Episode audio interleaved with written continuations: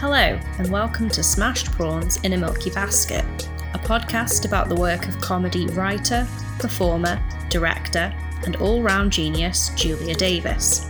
I'm Sophie Davies, no relation, and on each episode, I'm joined by a guest to talk about a different show created by Julia Davis. This episode is about Series 2 of Dear Joan and Jericha, and my guest is Amanda Litherland, who hosts the BBC's podcast radio hour.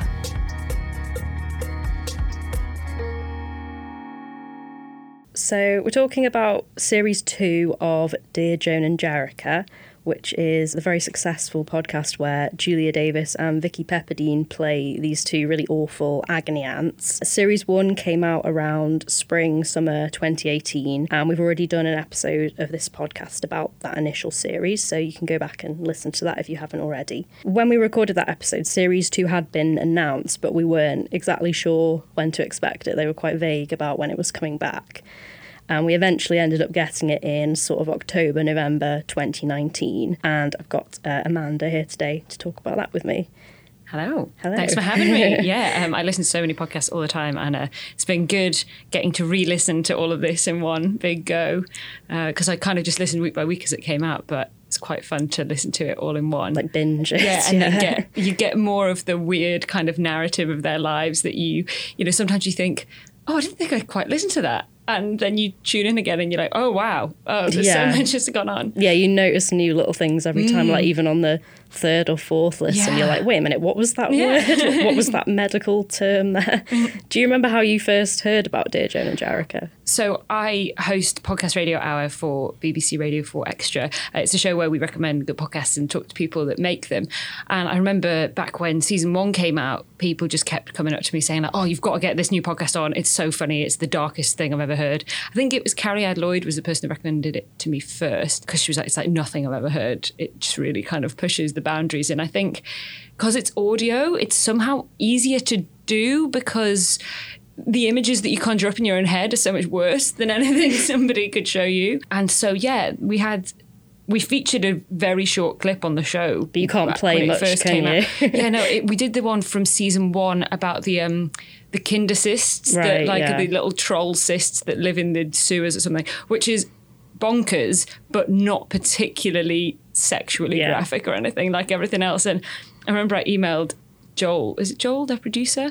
And I said, Oh, can we get permission to use a clip? And he was like, Yeah, sure, but I mean, good luck finding something you can play out on Radio 4 Extra at 11 o'clock in the morning. So, yeah, and then we featured a bit of season two on a show recently as well. And again, it was really hard to find a bit. I think we did uh, Bobbly Boobs, the right, um, yeah. old man who fancies a young girl, but then had to kind of cut it after about a minute of mm-hmm.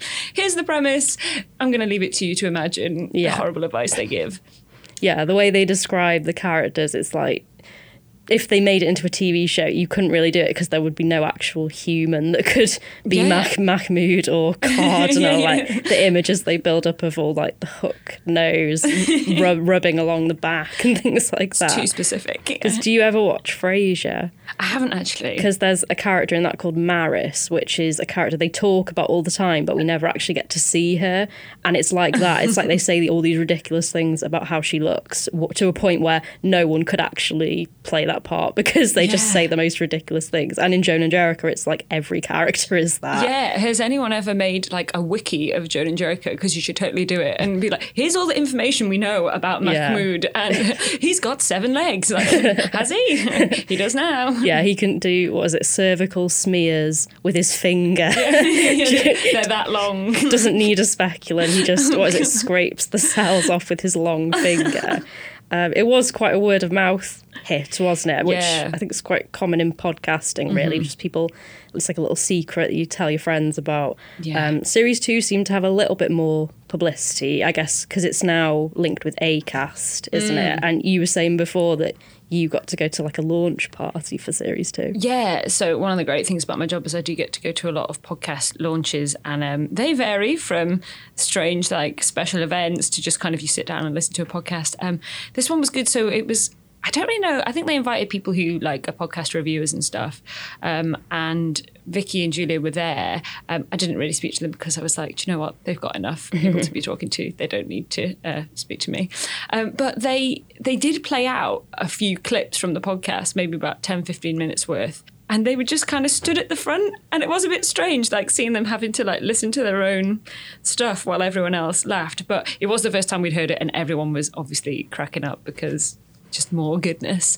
And yeah, I got a special little um, Joan and Jericha notebook, which uh, I'm jealous, yeah, about, um, and a tote bag, but oh, I wow. don't know where that is it must be weird hearing it with other people around you, though. It is quite a strange experience, yeah, to all just be standing there and listening. And because podcasts are generally quite like you put your headphones in when you're on your commute yeah. or something like that. You'd maybe like listen in a car with friends. yeah, maybe. I would never. Yeah, I would never kind of like sit down and have a party. Although Joan and Jericha is one that if I'm ever on a car journey with mates and we're like, oh, I don't know what to put on, it's like uh, a surefire hit. Yeah, yeah. I read a little interview with them in The Guardian, which they did just after series one, and they said people told us you need to advertise it, and we said, should we just see if people find it? Mm. And, and that's kind of what happened, really, isn't it? People did just find it. Yeah. In the same interview, they also said they didn't really kind of sit down and decide let's do a podcast. It was more like they were playing around with ideas and they came up with these characters and then they decided to do a podcast. Julia said, uh, We didn't want anyone telling us what to do, which is what happens in TV. and that's kind of like the appeal of podcasts for creative people, isn't it? Yeah, definitely. That you can kind of do whatever you like. And it's relatively easy to do if you've got a decent mic and a decent kind of editing software. You don't really have to spend that much. I mean, we're in a very nice studio, but you don't have to be. You mm-hmm. can just kind of grab a cheapish kind of mic and, and just get going. And yeah, I think that there's no boundaries, there's no like watershed, and it's quite cheap to make, so you don't need to worry that it's going to make money because if it doesn't, it's not like you've put loads of money into getting it made. Um, and there's no like real commissioning process. I mean, there is with some podcasts, but you don't have to have gone through a commissioning process. Yeah, if you want like made. funding for it, something, then you yeah. have to go through a process, but you can just do it yourself. And like, yeah, TV, even if you wanted to, like, I don't know, make a pilot of a TV show, like, you'd have to put so much of your own cash into it. I don't know. Yeah. I don't do TV, it's too complicated. yeah, but yeah, so much like pitching, so many people who yeah. can say no at different stages and yeah, it's very complicated. I can see why they wanted to do a mm. podcast and make things a bit different.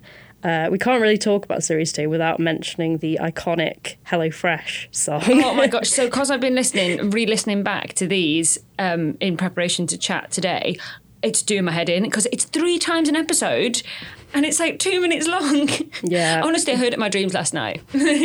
I do still listen to it though, because often with adverts, I just skip them automatically. But I do actually listen to the song whenever it comes up. Oh no, I was raging in my notes. Said, Why am I hearing this again? but it does always make me laugh the little bit at the end where the code is Dear Joan and Jericha's like, "Don't accidentally include me."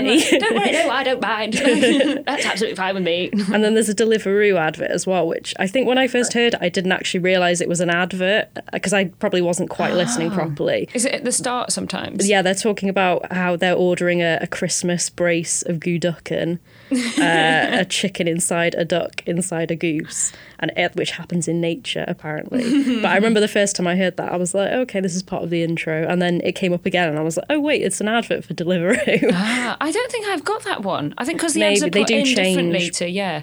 Um, and hey, maybe listeners, when you're listening in the future, it will be I don't know, space shoes, yeah. whatever you guys have got now. or sometimes people get like local adverts now, don't they? Yeah, yeah, it's interesting. My friend went on holiday to France and he said all his adverts were in French. Oh, wow. Mm. So, aside from all the problems, um, each episode has an intro and an outro where which is mostly where we get to hear about their bizarre lives and we get these sort of running stories and mm. recurring mm. characters. At the end of series 1 Joan's husband was in a coma and at the beginning of series 2 she talks about how he did come out of the coma and he punched her in the face and so her and Mahmoud decided to put him back into it and it's a, a deeper coma than before saying oh he needs a little bit of time to think and Jericha says well, yes I'm sure there is time to think in a medically induced coma. That's partly what they're for. and more updates on her life. Like at one point, he comes back home and she says, "Oh, I'm, I'm doing my best not to find him irritating." And Jericha's like, "Oh, Joan, you're a saint."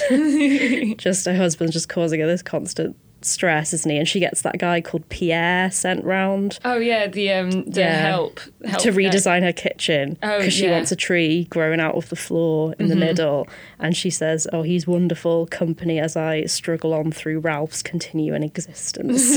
and her mother's still hanging on as well, isn't she? Oh yeah, the mum turns up. How many times is the husband is the husband back in a coma now at the end? I can't remember. He kind of goes into the coma, and then he's out of the coma, and he's in the coma again. I don't know. We'll never know. oh yeah, and the mum, she wants to just get rid of her mum. She's hanging on for dear life. Yeah, she hasn't like, been exploded like, yet. yeah, the exploding is so funny. And she's got her in like a transparent casket and it can go outside via like a chute or a flume and she floats around in the moat in a casket. It's so bleak. I mean, how do they come up with it? I wonder if they do think, right, what am I going to do to the mother? Or they're just like, right, what's the first thing that's come into my head today? Yeah. And poor Cardinal as well, of course, she's she's had a time. Uh. There was a really bleak bit with Cardinal in episode three where they say about they tell the story of how Jericha helped Cardinal lose her virginity. Yeah. Uh, to some man from down the street, and uh, it was very violent, and Cardinal hated it. And you're like, oh wow, this has got very dark. Yeah, that was one where I didn't really listen properly the first time I heard it. I think you know sometimes it's kind of going on in the background, and then I was, like, oh, oh, this is what's going on. We've like, yeah, she's uh, what was it? She said she's got PTSD. Well, that's nonsense. yeah. And she says something like, oh well she was 16 and she was still fully intact so yeah. I, I, had to like intervene. Yeah it's not it's too old it's too old for that. Um, she's been tested for everything. She's a walking syndrome. I love that. I, i'd like to have that as like my profile or something. Yeah. a walking syndrome. They mention how she was born with a massive head. Yeah. And she needs a brain scan, but she can't have one because nothing will fit over her head. they can't put, they can't get an MRI machine big enough. and she, the Mac, uh, Mahmoud offers to help her, uh, and Jericha says, but the thing is, she, she, says that he touches her. That's nonsense. That's a fantasy. Goodness me, anyone will be grateful to be touched by Mahmoud. Poor Cardinal. Like she's Mahmoud's obviously doing something to her, and her mother's just dismissing it. Oh, and also she's got very acidic urine, which burns through all the Shewees. Yeah. so many problems poor Cardinal has. Yeah, they say she's never used an actual toilet. She just uses Shewees, but burns through them. I think Cardinal's my favourite character. I know, she's great. And they end up having that conversation about how she wears femidoms all the time yeah, as well. She likes the feel of them. and of course, they're on board with femidoms because it's puts more responsibility on the woman. You don't want a man having to, you know, is it suffocate his suffocate penis? His penis yeah. yeah.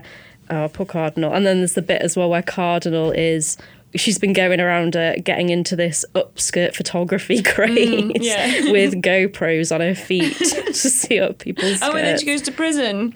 Um, Has to go bail her out. But she likes it in prison because you get touched in prison or something. Yeah, they said, oh, there's lots of lesbians there, so she's at home there. We were talking before about how the characters look or how we're told that they look. Uh, mm. Joan keeps us updated on all these um, surgeries that she's been having. So she mentions an eyebrow transplant. she wants them higher up on her forehead. Uh, she's had her scalp pinned further oh, back yeah. as well. Uh, Mahmoud is using a straw to suck fat out of her arms. Oh, yeah. and the one with her throat where she gets bits of the pipe stuck in her throat. Yeah. Uh, so many different procedures for various, I don't know, things that we'll never know what was actually wrong with her in the first place. She gets her nipples raised. Oh, yeah. And Jericha goes, oh, again. like a regular procedure. Replaced with monkey nipples. She gets her ribs removed, uh, which has apparently weakened her muscles and her organs are crunching together. And Mahmoud is soothing her by rubbing his big nose all over her somehow. And they said something like it has the ability to heat up as well. Yeah. Has anyone ever done fan art? I think that's what people should do. I don't know. These people I... should look look like? Yeah, I haven't looked actually. I would like to see an artist's impression, like based on all this information that we've had, mm-hmm. and a few other little nuggets about Joan's life. She says at one point that she has armed guards with her all the time. uh, they're talking about ham at one point for some reason, and she says, I honeycomb everything. I even put it in the bath. Sounds like the kind of thing like Goop would tell you to do, like some sort of lifestyle advice. And she also mentions that when she has people around, she shows them through her lingerie collection and she says, It's just one of my things, as you do. We've already talked about Cardinal and then other stuff going on in Jericha's life. She mentions going for her weekly smear. Yeah, weekly. I mean, what's happening there? keeping on it, keeping on the ball. Yeah, why not? Any excuse to see Mahmoud. Yeah, exactly. And his long, long fingers. She's been uh, wild swimming again, but she gets an eel oh, stuck yeah. inside. What did you call it? Like the urethral entrance or yeah. something. Yeah, like burrowing in. She, she gets a surgeon to remove it by sort of fly fishing it out, and then she goes for dinner with him afterwards, yeah. like being unfaithful to Mahmoud. But she says, "Oh, you know, it was purely platonic. It was just a dinner, and then we went back to the hotel." And Joan goes, "But both of you." yes. That's so, it. Something definitely happened. I can't remember if this came up in series one, but she mentions her husband being away a lot in mm. this one.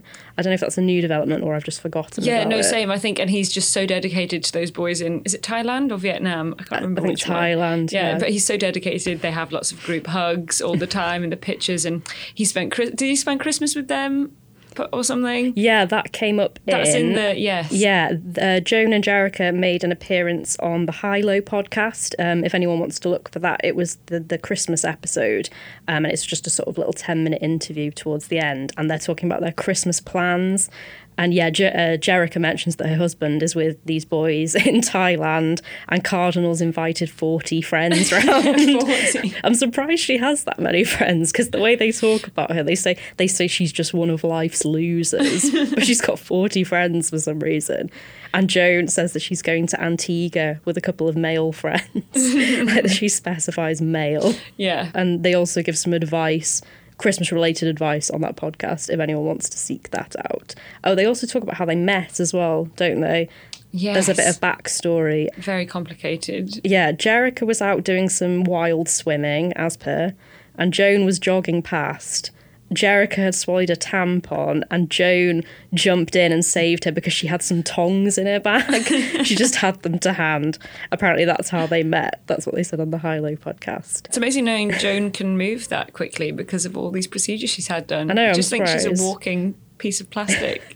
not a walking syndrome. Yeah. She's just a walking piece of plastic. Jericha also ends one episode by saying that she's off to do a TED talk on depression and the menopause because she hotly disputes any connection between the two. it's a myth that needs debunking. And that's where they go off on a really long tangent about mice with like taking HRT. Oh, yeah. Mice with boobs mouse porn and women prefer it because they've got more romantic stories. That's kind of like the Kindercyst thing, isn't it? Where it's really quite surreal. And yeah, it just goes down another path to such extreme lengths. so recently on our Twitter account, we asked people to vote for their favourite problems from series two. Uh, we had some initial polls and then some quarterfinals, semi-finals, and a final. And we're going to go through the top 10 now as voted by you guys. So, number 10 is opening legs on the tube. I've given them all little catchy names. uh, that's from episode one, and it's this woman who she wants to have a torrid, illicit affair, but she says, No matter how much I stare at men on the tube or in libraries, they never drag me into a cupboard for sex. how can I make this happen? And it's just all they, well they she asks should i be opening my legs on the tube rather than just staring? And they're like well that's one answer. It's the classic thing where were this asked in a different way they'd say oh yeah you should be opening your legs you should be dragging men into cupboards. But because she's asked it they're like right well how can we make this her fault that that's not working? Um, well you're obviously disgusting and obviously they don't like you enough. Maybe your vagina's disgusting and you need to do something about that yeah, they suggest that she should get a merkin, and then they and then they recommend getting a photo of a, a, younger, fresher vagina and sticking it on top of hers. And they say she should pop into Prontaprint to get it printed. like, oh, the, the staff are very friendly in there. I just love that image. This poor woman going into Prontaprint and being like, I need to get this printed pop out. into Prontaprint. and they say as well she should get a booster seat so that she's more in people's eye line and yeah. they can get a better look. Or maybe you know know, smaller men, you know.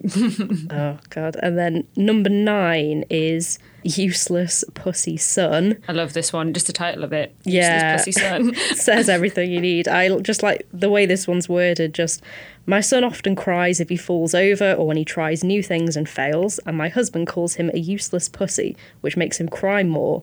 Is there something wrong with him? He's three. the bit with he's three, I laughed out loud on the tube at yeah. that. I was just like I think there's a few in this series that have got good little um, sort of twists at the end, or not necessarily a twist, but a little PS at the end. Yeah. I think he's three. Yeah, I think there's a few that will come up later. But well, yes, he he does look like a, a wimpy looking boy. Um, Biff looks fantastic. Yeah, then they try and figure out what his name Biff could be short for. Uh, Biffry, Biffrid. Biffin. Yeah, Biffin it's just so psychologically cruel to this poor little three year old boy and just saying all the ways why, yeah, he is a piece of shit. yeah, and well, of course, men don't want to talk about their feelings. Why should they? Yeah. And they say, oh, well, you need to use these sort of terms, otherwise, he's not going to sit up and listen. Obviously, the mum is wrong, the dad is right. And at the end, they say, well, you know, he might cry for a while, but he'll reach a point where he'll start to shut his emotions down in order to cope. And that's when you've hit gold and started to make a man. It's just classic Joan and Jericha advice, really, to uh, what all men should be doing is learning that they're a useless pussy and shut up. Poor little Tommy Longstead. Number eight is uncle niece relationship. Oh, yeah. Yeah, this woman has set up her 31 year old daughter, who's unmarried, with a lovely chap in his early 60s but she hasn't told her that it's her uncle, and now she's found out and she's upset. and I like the detail as well of he's taken her bowling and to a musical twice in one day. I, that's so bizarre. I'm How lovely, sh- a matinee, and then Such a is it the same detail. musical or two musicals? I know a really strange detail that I just love. I also like the bit where it's saying that he's now hanging out with her, they're bathing together, and that's just like, you know, when she was little, there's a photo of him bathing her as a baby, and they're now recreating that as adults. And mm-hmm. like that's very that's very beautiful. Lovely. And you, I love it. It's just it's just getting on the territory of like really awful, and you're like, oh God, where are we going? Where are we going? We're going to leave it just to imagine how terrible that is. and they say as well that she sent in lots of photos of them making love. Yeah, and they look lovely, very nice of them. I mean, who's been taking the photos? I want to know. Yeah, maybe the mum, the woman who's been writing the letter.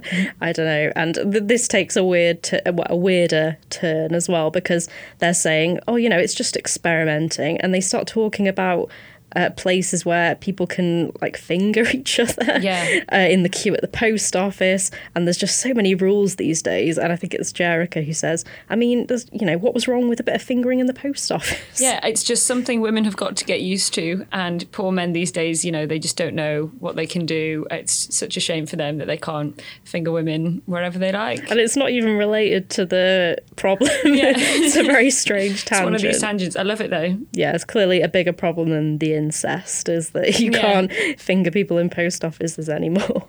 Number seven is uh, breast milk down below. Mm. I think I've got more notes about this one than any other one. I think this is possibly like the worst one in terms of darkness mm-hmm. um, slash best one because it's outrageous. It is one where I, if people have said, "Oh, I haven't heard season two yet," I'm like, "There's this one where it just goes to places that you didn't think it would go." Again, it just crosses the line into absolute awfulness, but that's what we want. That's what it's for. Yeah, I was having a look at the podcast uh, reviews recently, and there are one or two reviews for series two saying that they've gone too far, yeah. and uh, they don't say exactly what upset them, but from what they say, I think it's this one possibly. Yeah. They mention like children and stuff. It's not funny to make fun of.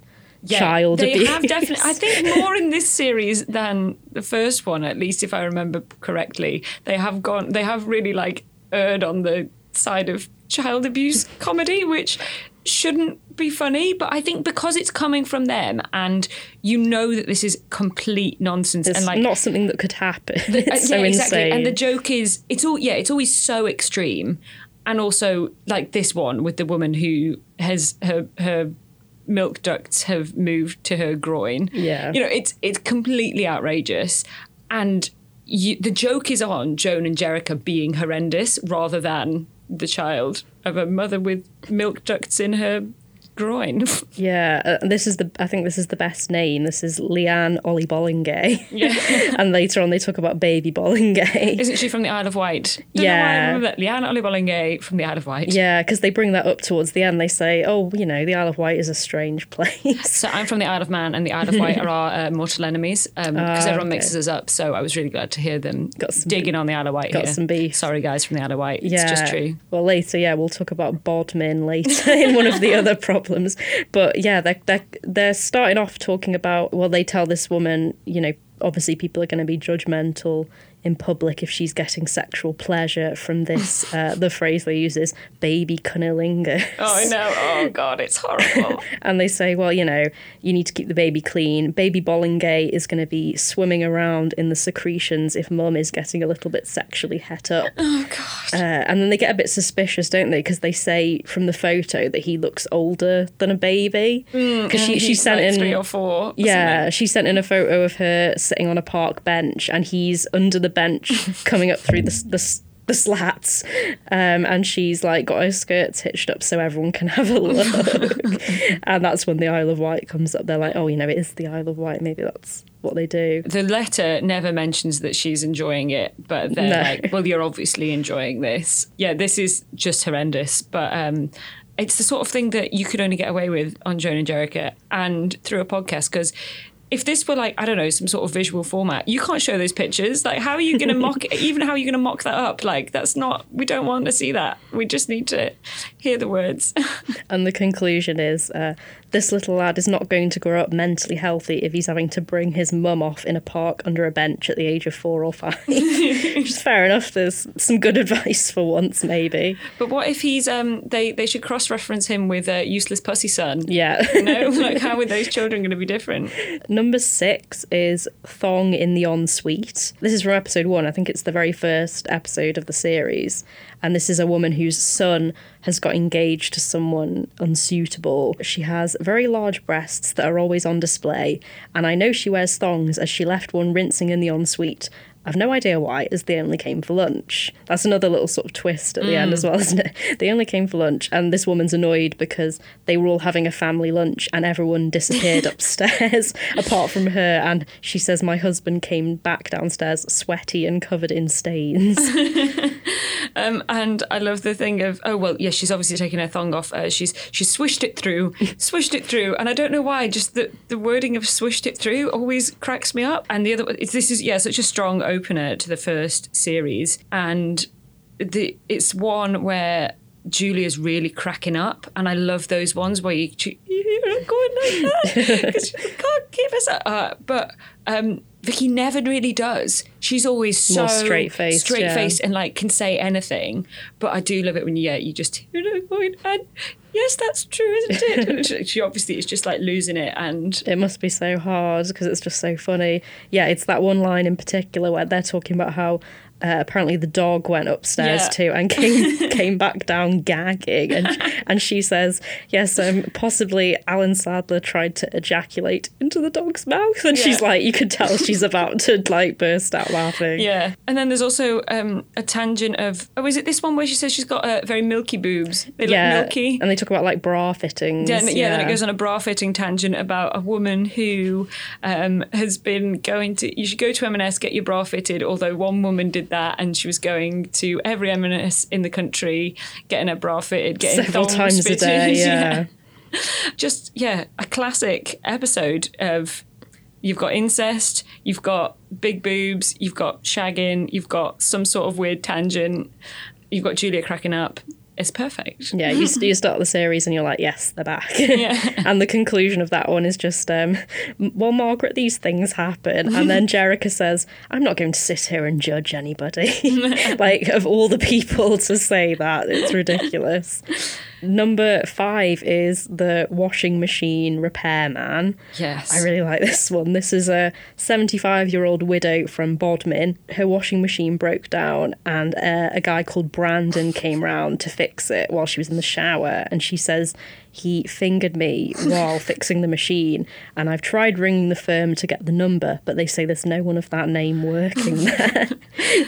and it very turns, dark. It turns out the guy looked like Fred West. Yeah. Um, but they still think he's a catch, though, yeah. don't they? he's definitely Joan and Jericha's type. Any sort of serial killer is probably on their top list of hotties and they're looking at the photo of him and they say, you know, perhaps not the best educated, presumably local to Bodmin.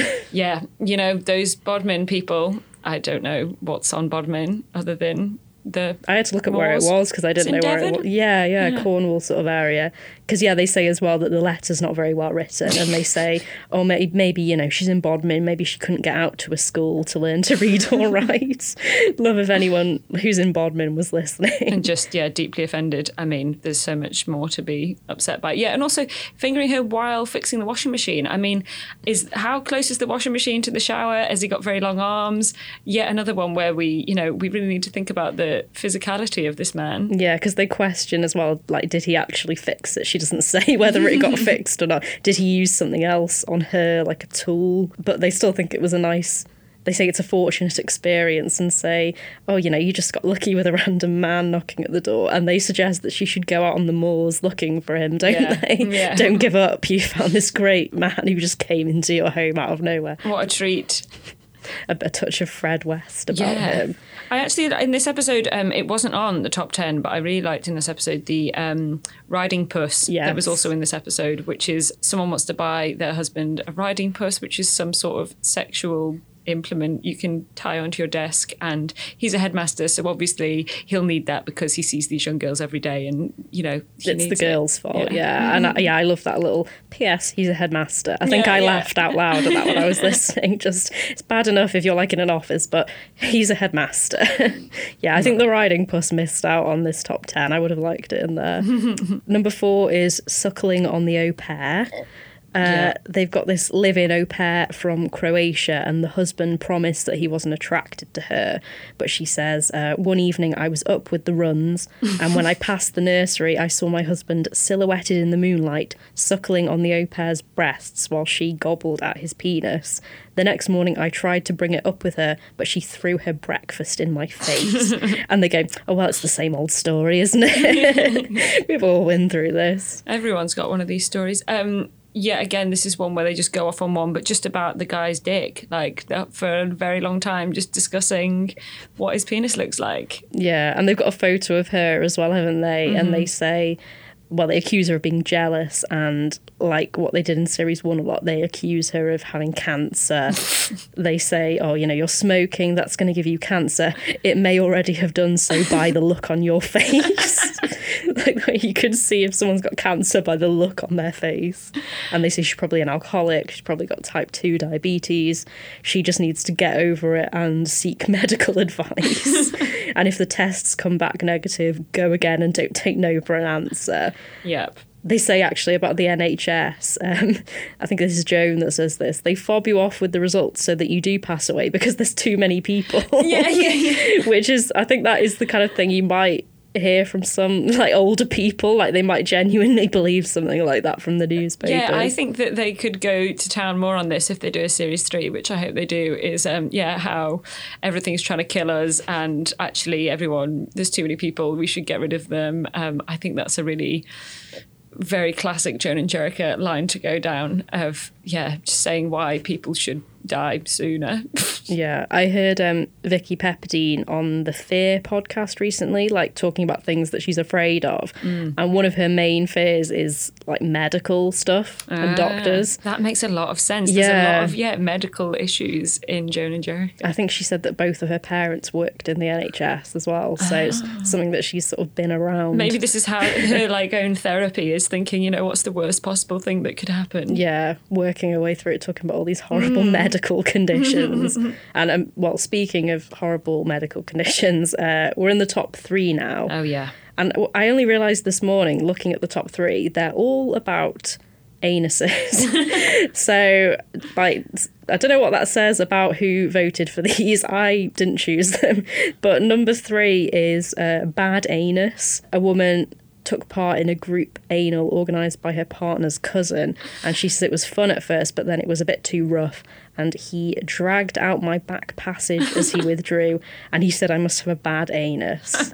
and now it's dangly and painful. Because obviously it's her yeah, it's fault. her fault. Of course, it's her fault. Um, it, she's got a bad anus. Um, she should have looked after it properly. Um, that poor man, like he can't have been expected to expect this. Yeah, it's her um, problem to deal with now. I think there is there is quite a lot of chat about anuses or anal. I would say at least one mention per episode, if not more, as we see from our top three yeah, again, very medical, this answer of here's what you can have done. Yeah, they said get a friend to help push it back in. As if she's been waiting for them to reply to the letter just there with it hanging out for oh, weeks. Yeah. And and the term they use as well is anicolumphus. and it always when whenever it sounds like Vicki is sort of coming up with those on the spot and like Julia is often sort of laughing like very quietly mm. in the mm. background. But yeah, anicolumphus, you it's all to do with whether the woman can deal with it or not. And you can get your friend to help out, or you can get a nurse to tuck it back up. Yeah. And this is they have a little tangent here about fleet services. Oh yeah. Uh, and Jer- and how Cardinal is obsessed with pies. Uh, and Jericha says, "I picked up a Gunster." Oh, yeah. so did you mean Ginster? So, no, no. it made that made me think of the thing about is it Grease? In oh, series oh, yeah, one. Yeah. They're using the musical Grease. Grease. Gunster. Number two is anal stretching. This is a husband wants anal sex and she is not keen because she gets a lot of piles, but he's told her that it's anal sex or bus, as you do. They've done several attempts, but she says she doesn't like it and she's worried about him touching a stool in there. And then the little PS is PS, I woke up one morning to find him trying to stretch my anus, and they "Oh, bless him." He's being so kind to you. Um, you know what a what a great husband he is. Yeah, How he nice. could have had an affair. That's what they say, isn't yeah, it? and you know maybe he should have. What a what a top guy. He's being so attentive.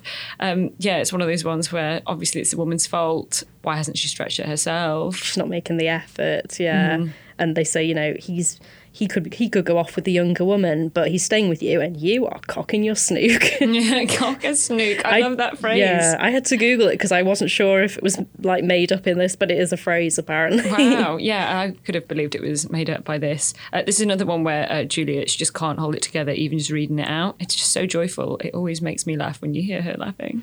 Yeah, and this poor woman, they say to her, like, reading between the lines, she's saying that she doesn't enjoy sex in any capacity. Just because she doesn't want her husband to stretch her anus, that means she is frigid. Yeah, 100% and I'm not really sure why she's written to us at all, to be honest. um, she sends them a photo of her bottom, and they say she's got something called botty bearding, and you that that can be treated with a botty bomb from the GP or the pharmacy over the counter. and they're saying, oh well, maybe it's failing because your husband's being put off by how it all looks down there. Yeah, yeah, it's her fault. She needs to make herself look nicer. Yeah, obviously there are anal stretchers and they're worth having. they, yeah, they say that she should stretch herself and she can try it on the bus or in the bingo. in the bingo, what what an idea! Mm-hmm. And you need to think a little bit further than your own concerns. And he's obviously a lovely guy. You know the usual story. Yeah, yeah, it's yeah one of those classic ones again. I love the thought process of these women actually writing to them and yeah. say, "Here's a picture of my bottom." like, uh, so we're at number one now which is Cafe Rouge toilet. I think just the imagery of cafe, the specificity of Cafe Rouge. Ruined really, Cafe Rouge. Yeah, yeah, yeah. I haven't been back since. Can't say I went loads before, but you know, now all I think is what might be happening in the toilets. Maybe they could like sponsor the next series. it's a great idea, you know. So this is a letter from a man for a change. He's got engaged and he says his fiance's friends are being very flirtatious. He writes, "I'm definitely a 9 out of 10, whereas she's a 5 or a 6, and so girls have always hit on me. It's hard to resist as some of her mates are really quite horny." And yeah, he's uh says that he's done anal with one of them in a Cafe Rouge toilet at me at the engagement and they just go, "Oh, Frank, you naughty boy." Again, just that he sent loads of pictures of himself, hasn't he? Yeah. And, oh, and he's, she's enclosed two copies there. Oh, so kind of him. Yeah, how considerate. And they're like gushing about his looks, and they're talking about the Cafe Rouge toilet, saying, you know, well, you won't be the first and you won't be the last. yeah. Also, just an engagement do in a Cafe Rouge is just such a bleak yeah. experience. Has anyone ever paid full price for a Cafe Rouge meal? It's one of those you you go on a meal deal yeah. or you don't go at all. So the kind of like grubbiness is just adds to it. And they're like yeah well done of course. Like it's not your fault. You're gorgeous. Like how could they resist you? You know it's it's not your fault at all. You know you're doing these good these girls a favor and you should maybe make sure that you have a hand in choosing the bridesmaids for the yeah. wedding because you want to make sure they're attractive for when you want to have a little bit of fun on the wedding day. Um, and then they also say maybe get the little ones involved yeah. as well. You're like, oh, we're going there straight away. We're going there. Okay. Yeah, they say to do something on the wedding day because there's no more thrilling time. and they say, oh, you know, of course there's no problem with going on with the engagement. The only problem is that he can do better. like yeah. that's the only issue they can see with it. Should you be this. doing this? Maybe break it off. You can do better. I also love the phrase uh, melt in the mouth penis. Yeah. it's a real melt in the mouth melt in the hand penis that he's got there, and he sent two copies of a picture of that. Uh, very kind of him.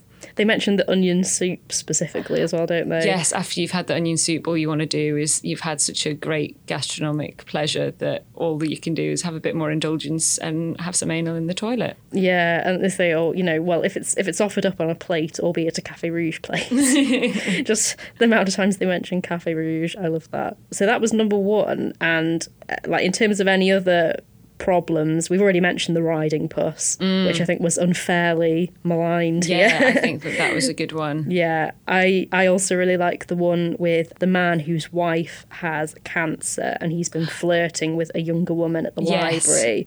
She's 19 and he's 71. and they're like, "Oh, this is a lovely letter and he sent us some secret photos he's taken of her." and they go on this tangent about how he can speed up the process to yeah. make his wife die. And they've got a ca- they've got a static caravan in Land's End, and like, why don't you just pack her off to that and let her die in there with some biscuits and squash? Yeah, you don't want her to die. You don't want to be too cruel, but we'll we'll leave her with some biscuits and squash in the caravan, and then you can get on with your life. Yeah, and that's the uh, bobbly boobs one as yes, well. Yes, lovely bobbly boobs, or the the grape boob as it's known. yeah, that one takes a turn. Another sort of medically one is uh, the Dumbo penis. Oh, yeah. This is their first letter from a couple who are concerned about the size of their son's penis, and they call it an elephantine or Dumbo penis. and they say that he could wear a penile bra and it's going to reach a point where he can start picking things up with it like an elephant's trunk. and they also talk about, oh, you know, he, he could find Mrs. Dumbo one day. Maybe people who are worrying about a daughter with a giant baggy vulva will be reassured that there are some fellas out there when she gets to 16 or younger. yeah, or younger.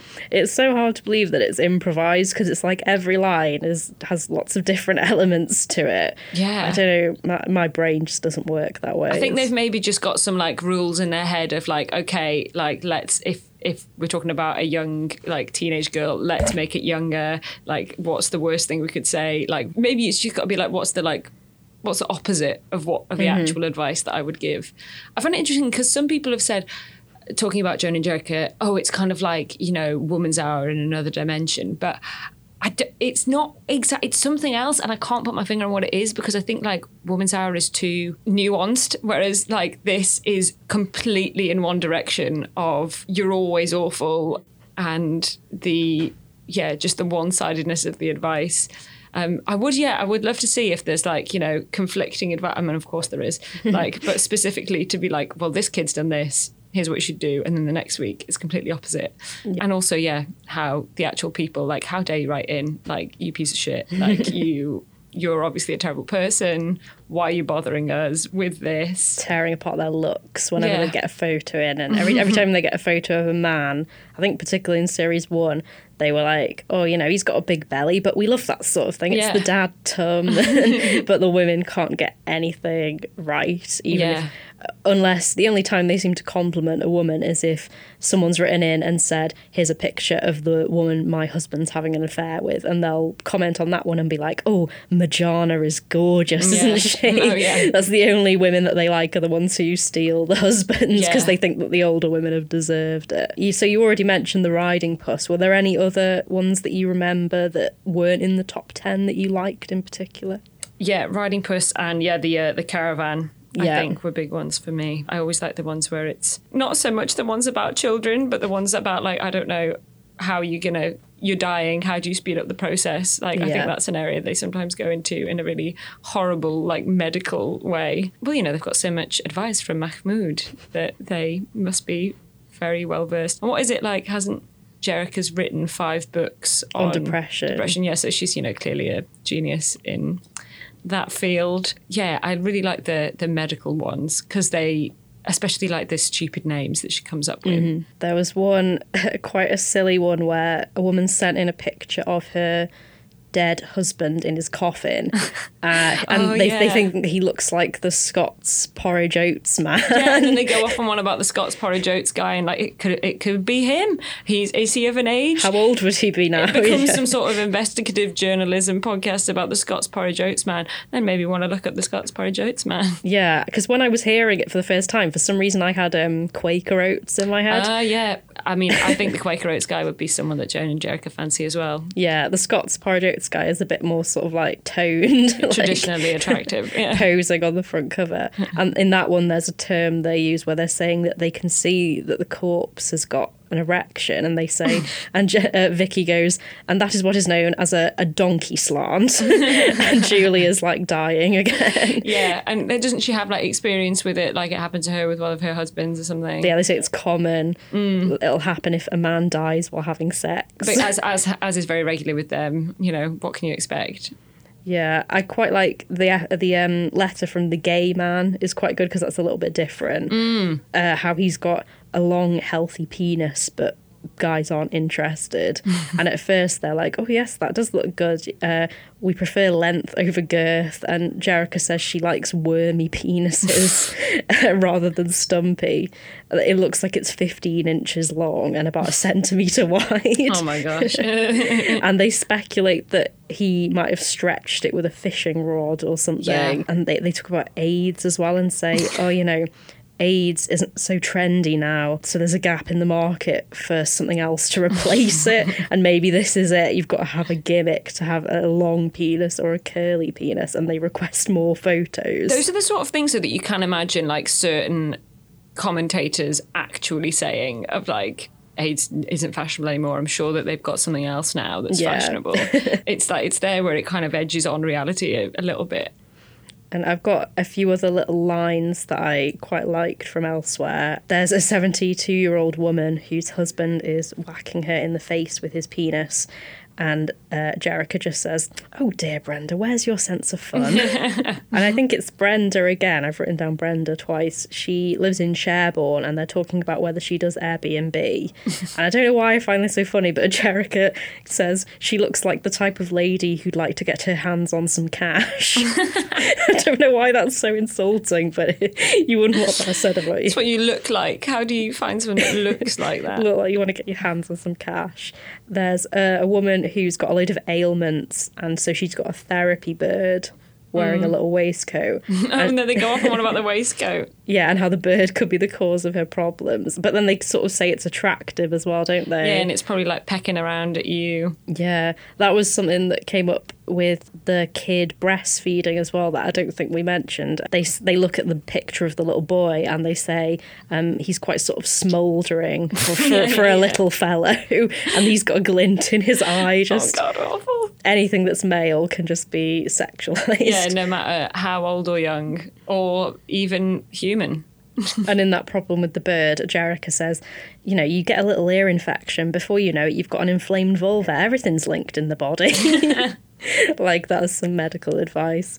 There's a woman who uh, her daughter wants to be a model, but apparently she's unattractive, and they absolutely go off at this woman saying she's jealous of her daughter, and the conclusion is that she should go to an evening class or something, and they say she needs to take her mind off the fact that her husband's in love with her daughter, which has just come out of absolutely nowhere. Yeah. At one point, they get a letter with a full address and postcode, which they read out. Oh, that one is good, oh, full full address is it? Okay. and maybe she's hoping to get some other letters from people. Have you Like- googled it? Does that address exist? Oh, I don't know. I Maybe can't- it's a secret, and if you go there, you get a special Joan and Jericha oh, prize. That would be good. I can't remember what problem it was now, but probably not something where she wants people to get in touch with her. It's actually one of their addresses. Yeah, and then we've already talked about the Scots porridge oats man. And one last thing I've got written down. I don't think this is a problem. I think this is in an outro or an intro. Uh, Joan is talking about how she's going to open a new wing of a boarding school, and it's for age three and upwards, where they're strapped into their beds. Those poor children. Um, and they go on off on this tangent about how, oh, you know, of course the husband gets jealous of the children, and Jericha just goes, "Those are his boobs," out of nowhere. Like, he's had his toy shop shut down, and apparently they've been inundated with applicants because people can't get rid of their children quick enough. oh god, the children in the universe of Joan and Jericha are not in a good place. Because I think it's mentioned elsewhere that Joan has a load of children, but she doesn't really bring them up, does she? Yeah, she's got because? She's had lots of husbands, and I think like Like a lot- five or something, Yeah, yeah. and like various children from them. But yeah, I don't think she ever really. Because we hear about Cardinal all the time, but we don't hear about any of And Joan's is Cardinal children. an only child? I think she is. I think so. Um, well, she's a handful. So walking syndrome. Mm. and the podcast does end with them saying, "We look forward to hearing from you all next time." And I don't. There hasn't been any sort of official announcement about more, Mm. has there? no, not yet. But I suppose it's only been a few months, so maybe Yeah. they might But. I suppose they can kind of just carry on as long as they want to. Really. Where do you they? think they could go next? I mean, honestly, there's been like no boundaries in this season. Like, Yeah, how, exactly. How bad are they going to get? Yeah, because you don't. I suppose they don't want it to be repetitive because it is kind of obviously it's not one joke, but it's Mm. like it's one premise where the people write in with problems, and yeah, they have kind of pushed the boundaries in series two, haven't they? So I mean, I'm sure they could find other problems. Maybe they should ask for listener problems, but. I don't know. You might get some actual genuine weirdos writing in and For real they will- advice. yeah, they'll accidentally give some terrible advice that someone thinks is real. Mm-hmm. I suppose they could change the format. Like it didn't. It wouldn't necessarily have to be them answering problems. It could be Joan Jericha hosting some other sort of show, maybe a debate. Yeah, I wonder how they do with like a live guest. Yeah. and if the live guest is told to be completely not not necessarily play along but kind of say you know act, react like you would react if you were given Mm-hmm. that advice of like what no that's horrible and they're like why is it horrible Yeah, or I suppose they could do themes, maybe Yeah. people writing in about specific things. I'm kind of thinking of like Alan Partridge now because that's a character where th- they've done all these different formats for the character, like hosting a TV show, hosting a radio show. Suppose they could experiment a little bit if they wanted to mix it up a bit. yeah i mean could they go to tv have to be late night very very late night A lot of prosthetics Yeah. to match the Yeah, descriptions we've been given. actually yeah or just i don't know animated series That's a, that's a point. Or you know, they might not want to. They might like like they we were talking about before the whole freedom of it, the fact they can just control it. There's yeah no, i mean i no think one- there's no way you're getting this on tv yeah. I mean, I'd love it, but I don't. So many red, so much red tape to jump through. Jump through? Cut. Yeah. through. and so before we end, is there anything else you want to say about Deirdre and Jericha or any other points? I mean, it's just it's just awful, isn't it? But in such a hilarious way. I don't I really don't think that there's anything like it that is so horrendous in its advice, but really hilarious because it goes places that nothing else would. And I think because they're women, you kind of get away with it because you see what they're parodying, and it's see in a in a weird way it seems less sinister coming from like these like oh a lovely Scottish lady and such a nice voice. I just think yeah, there's a really good formula to it. Um, I, I honestly haven't found anything of a similar kind of nature, but I suppose it's hard to because they've really like smashed it. And even like the sort of genre of it, because there are loads of comedy podcasts where it's like two comedians having a chat with each other, but there aren't so many uh, character comedy podcasts. Yeah, there what I do really like but- is um, I am.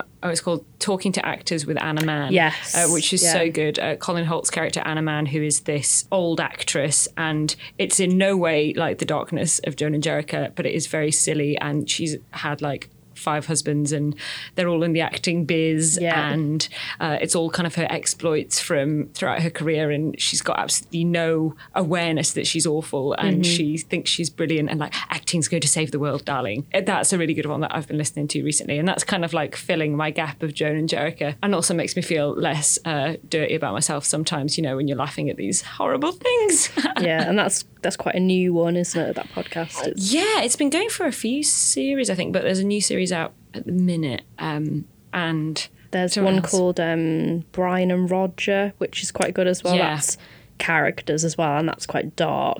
And it's the format is them leaving uh, messages on each other's answering machines. But yeah, we're not like inundated with loads of character based podcasts Yeah. like we are with like you know comedians having a chat about food or films or. There's also topic. Beef and Dairy Network as well, Yes. um, which is classic kind of weird universe where it's a podcast for people who are interested in, who work in or are just interested in the beef and dairy industries. And it's all these made up people from the industry, like It's a brilliant. psychotic abattoir owner. And that can go down some dark alleyways sometimes. It's strange because that one is so hard to explain to people. You have to just get them to You're like, it sounds weird, it. but you will enjoy it. Yeah, I think I, I sort of binged that one and I was just like in this weird world. It's so funny. Hmm. I love it. So before we finish, where can people find you on social media? Uh, So I'm on Twitter of at Amand Litherland. Amanda Litherland didn't fit, so there's no A on the end of the first Amanda. I never noticed Yeah, that. I know. Well, it's I think it's a terrible idea, but I've got it now. And I, uh, yeah, I make podcast radio hour for the BBC, where I recommend good podcasts every week. So you can find that by searching podcast radio hour or BBC podcast radio hour, because sometimes those words are on a lot of podcasts. Mm. So Yeah, the other day I was listening to the one about the best new podcasts of 2019 mm. and I had only heard like one of them. So it's definitely good for recommendations because I listen to podcasts all the time and I hadn't even heard of some of them. Oh well, thank you so much. Yeah, I do kind of dig far and wide to find stuff. Lots, lots of things to hear. Okay, cool. Thank you. Amazing. Thank you so much. Thank you for listening to this episode of Smashed Prawns in a Milky Basket. You can find us on Twitter at Julia Davis QOTD, and you can find me at It's Sophie Davies. This podcast was edited by Alex Blondek, with original music by Martin Ford and Matt Bond. Coming up soon, we'll have episodes about human remains, camping, and more.